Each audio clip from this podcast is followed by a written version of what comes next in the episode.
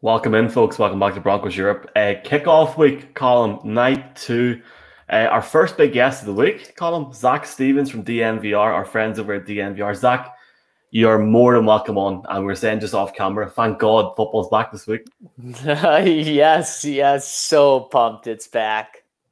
Oh man, it's been uh, it's been a crazy, crazy few months, and just things that went up and down and around. And thank thank goodness we have football on Monday night for Zac, but guys, 2 a.m. for us, uh, 3 a.m. for us actually. if only it was 2 a.m. If only it was 2 a.m. It's, it's almost a full hour and a half later than that. 3.20. By the time the game finishes, Zac, we will honestly, there'll be enough time to shower and get out the door to go to work. that that is incredible. So, do you, do you guys sleep before? Because I actually I studied abroad in Prague, uh, about 10 oh. years ago. And so I had this experience as well. It was when Peyton was here. So tons of primetime games. So I think I would try to sleep before, wake up at, you know, 3 a.m. and then that just starts my day.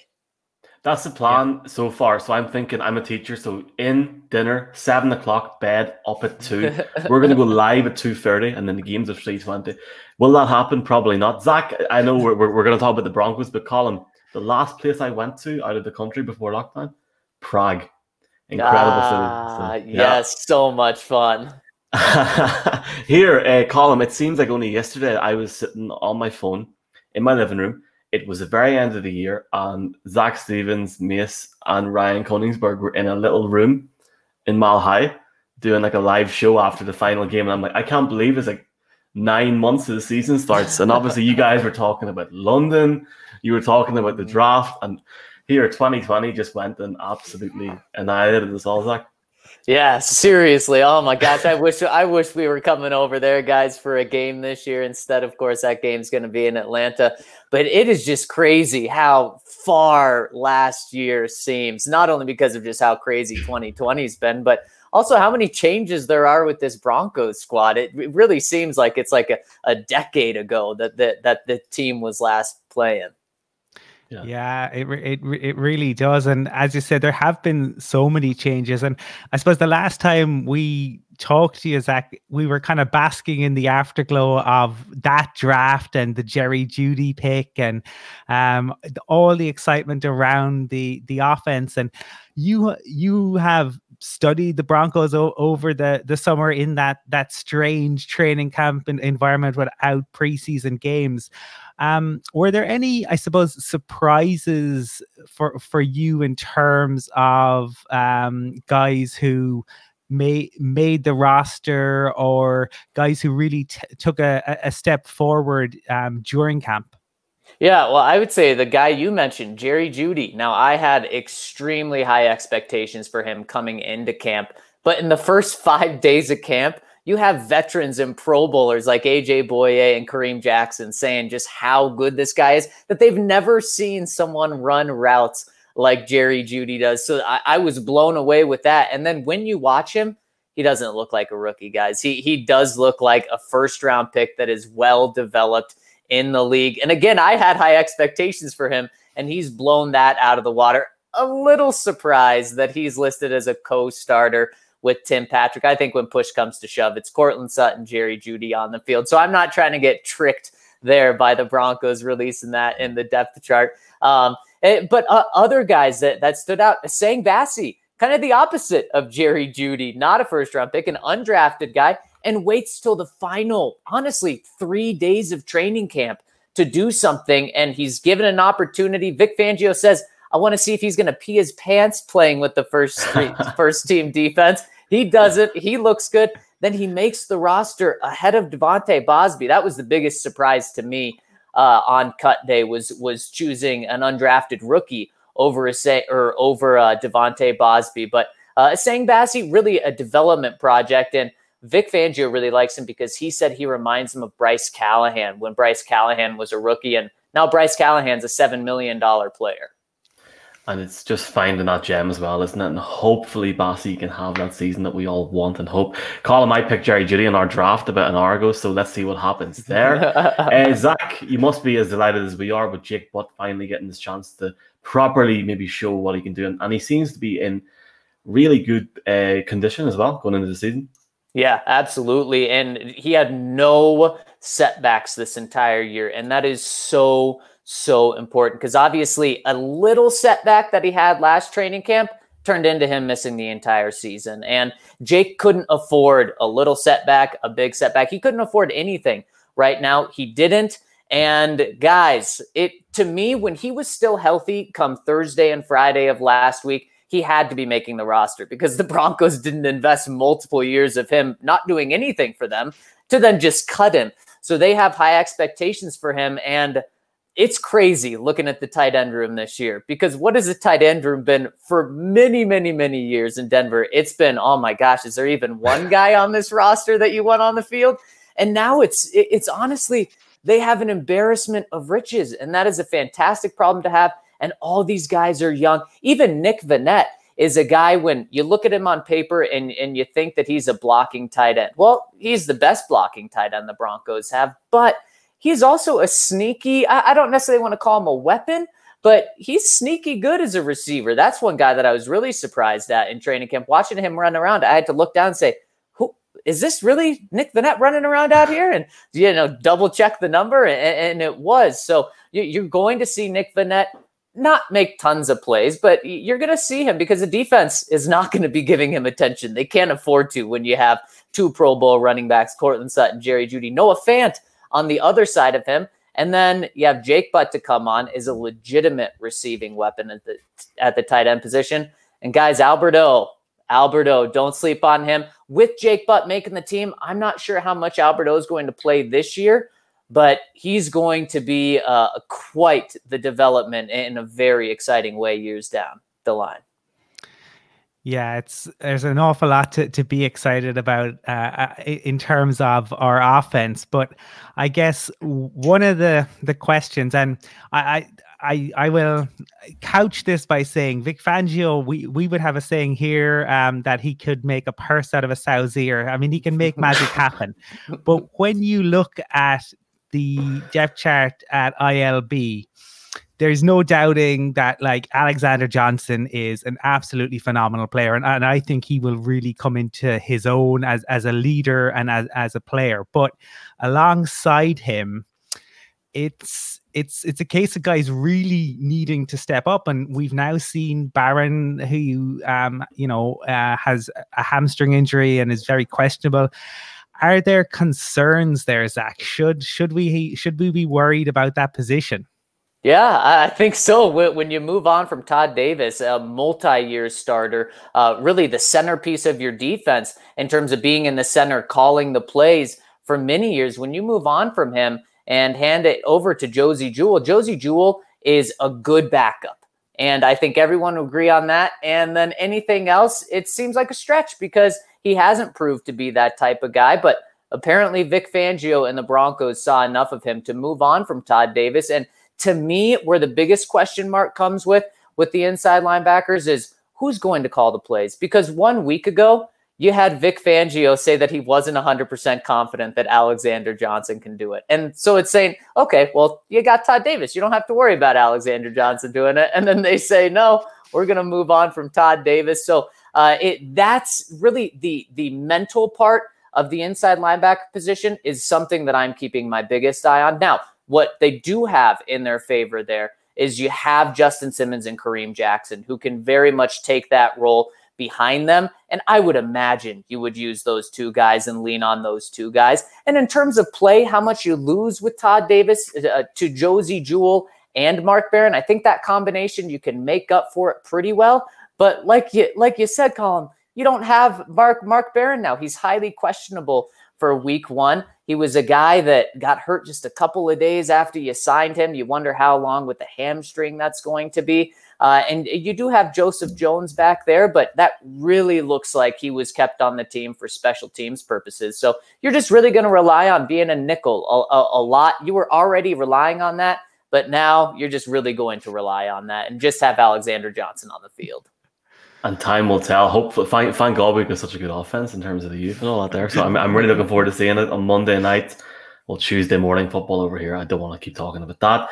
Zac, obviously a big 24, 48 hours in Colorado. We were joking uh, with our guest previous that uh, the weather actually made the headlines over here.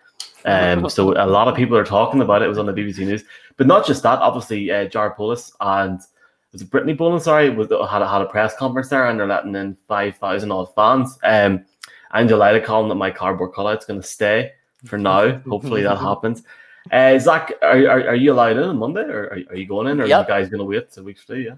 Yeah, I'll, I'll be there, thankfully. And yeah, like you said, along with uh, 5,700 uh, fans as well. And it's just crazy how much smaller of a number that is than other stadiums. I think the Chiefs are letting in something like 22,000 fans or 22%. I think there's like five other teams that have are, are allowing 20 something percent. The 5,700 is only seven and a half percent of the stadium, but it, it's better than nothing. And I appreciate the way the Broncos are doing it, being uh, while they're opening it up to fans, they're being as safe as possible. Uh, and how much of a difference is 5,700 fans going to make? Probably not much over the 70 decibel fan noise that they'll have going, but it is cool that starting week three, there's at least going to be some fans in the stands, including your cutout. Yes, indeed. And Colum, if we're allowed into the country, the way it's going, we have a chance of getting in, even at a massively inflated price by Christmas. Yeah, that's the hope. that, that's the hope, uh, certainly. Um, and uh, you know, it'll it'll be good that we have fans in the stadium to to see uh, Von Miller dominate Tom Brady again. So that that that will be that will be good. Zac, I'm one of the things that um if we move away from the on-field action for for a second, but uh, it's going back uh, probably a couple of years. Um, but this like one of my favorite probably press conference moments was when Domata Peko did his impersonation of Phillip Lindsay. I don't know if you you remember that. Yeah, it was yeah. it was absolutely hilarious. Yeah. Um now with with the players, I suppose it being on Zoom, but like people having kind of maybe more access to that. Are there any characters in in the roster that you think uh, could be uh, highly entertaining uh, on uh, press conferences or on Zoom calls this year? You know what? I think one of the guys you mentioned, Phillip Lindsay. I, I think he he is just such a ball of energy. And when we talked to him last week, guys, he was ready to run through a brick wall. And we're talking like 20 days before the start of the season. Man, if we get him right after a Broncos win, maybe on Monday night, maybe it's 2:30 a.m. once the time the game ends, Denver time. he, he's just so much fun to talk to. Uh, that that's it. That's a good question. Though. It, Von Miller's always great and especially with with him taking this new role this year, I think he's really going to show himself even more. But man, you're you're right with Domata Peko when he uh, imitated Phil and said like, uh, "Hi, I'm Phillip Lindsay from Colorado, born and raised." yeah, the, the the Zoom calls have just been not not weird, but like you almost feel like like there was one I think we tweeted out calling like Drew Lock was sitting looking like out there, like look, as if he's looking at you and stuff. It's just been it's been funny, Zac, over the last few months. Hopefully, Zac, we're we're we're, we're yeah. Hopefully, we're on the Zoom calls at some point, Colum, for a laugh. Hi, yeah, Mike, yeah. So, um, I don't know what's gonna happen there. Here, Zac, uh, is, is there any like I know there's obviously current restrictions and stuff, but is there any plans for the DNVR bar? Even at the start of the season, I was because that, that's why I was asking if you guys were going to be in the stadium because I presumed if not, it would be like an even bigger party in the bar, wouldn't it? If, if you guys weren't yeah. in the stadium. Yeah, and there is still going to be a little party at the bar. I believe Ryan is going to be at the bar, and I and we're, we're at like fifty percent capacity right now, so it is social distancing and masks, but it, it's a little party going on there. And I mean, boy, it's been quite the time in Colorado sports, as you guys know, with uh, the the Nuggets, the Rockies are up oh, and down, and, and and the Avs had their stretch. But it's been, I mean, the DNVR bar, as much as it can be popping during COVID, it's been popping and it's going to go next level. Obviously, lads, with the Broncos getting back the crown next week. I guess the Nuggets are still in and around, but with the Broncos on Monday night, actually, Zac, I think that could be game seven as well for the Nuggets if it goes that far, or game six. So I that could be an interesting night in the bar. Yeah, yes, yes, it definitely would be. Zac, I, I, suppose we we've talked about ga- game one, and look, we we've mentioned a little bit about like um, Brady and uh, all of that coming, that circus coming into town. Um, outside of those two games, are there anything, any in particular that you're looking forward to um, on the schedule in the weeks and months ahead? Yeah, I think the Saints at home is going to be a very interesting game. Right now, I have to imagine if there were lines out for that game, the Broncos would be heavy underdogs, even though it's at home. But I want to see how it shapes up because it could actually be a sneaky good game. And there's always a, a game on the schedule, at least typically, there's a game on the schedule that you're supposed to win and you lose. And there's always a game on the schedule that you're not supposed to win that you do win. And right now, I have that pegged is the one you're not supposed to win that you do win going against Drew Brees, a future Hall of Fame quarterback, Emmanuel Sanders back in town. That that one's going to be fun. It could be. I believe it's in November. That could be a little high scoring game in Denver. And there's like seriously, I know it's silly saying it now, but when you actually sit back again and look at that schedule, there's some absolute clangers of games there. Like seriously, I and I know Colum, you said it as well. Like that game that you're talking about, Zac, the one that you, you shouldn't really win, but you do. I know Colum thinks that that's going to be Arrowhead, yeah. Yeah, yeah, we're getting we're getting it's oh. overdue, and we're getting a win in Arrowhead this this year. We are shocking the world. Oh man, that would be the biggest win you you could get say no more in that sense. Here, guys, obviously the game uh, for us Tuesday morning, 3.20 a.m. That's on the new Sky Sports NFL channel or on Game Pass at 4.20 a.m. in Europe. Oh my God.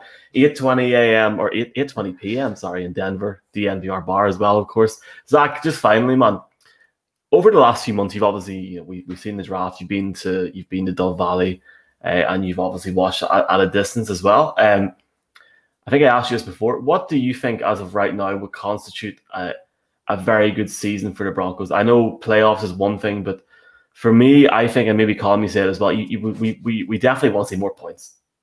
Mm-hmm.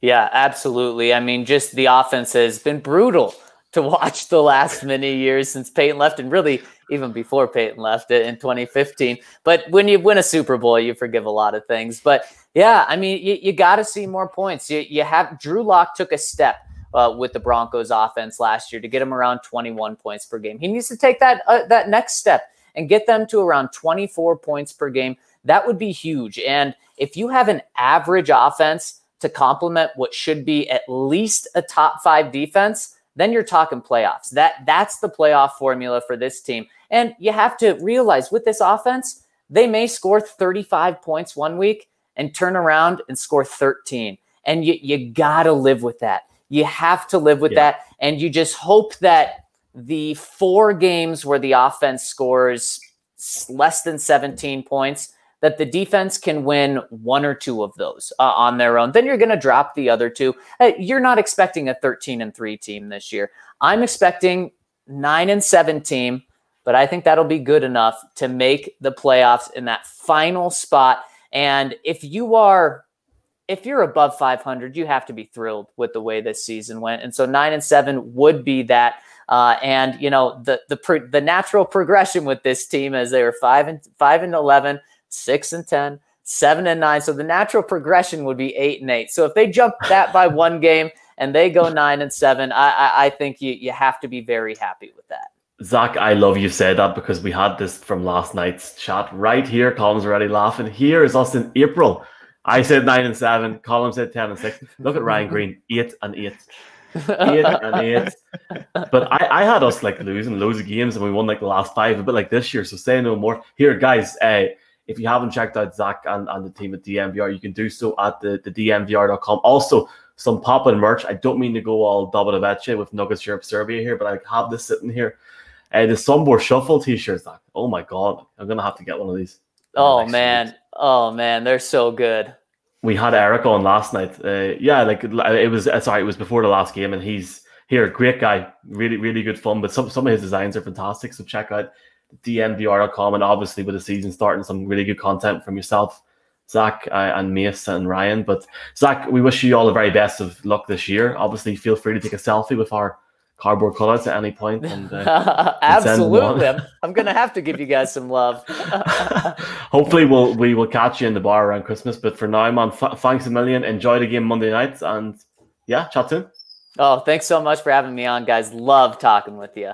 Cheers, Zac. You're a gentleman.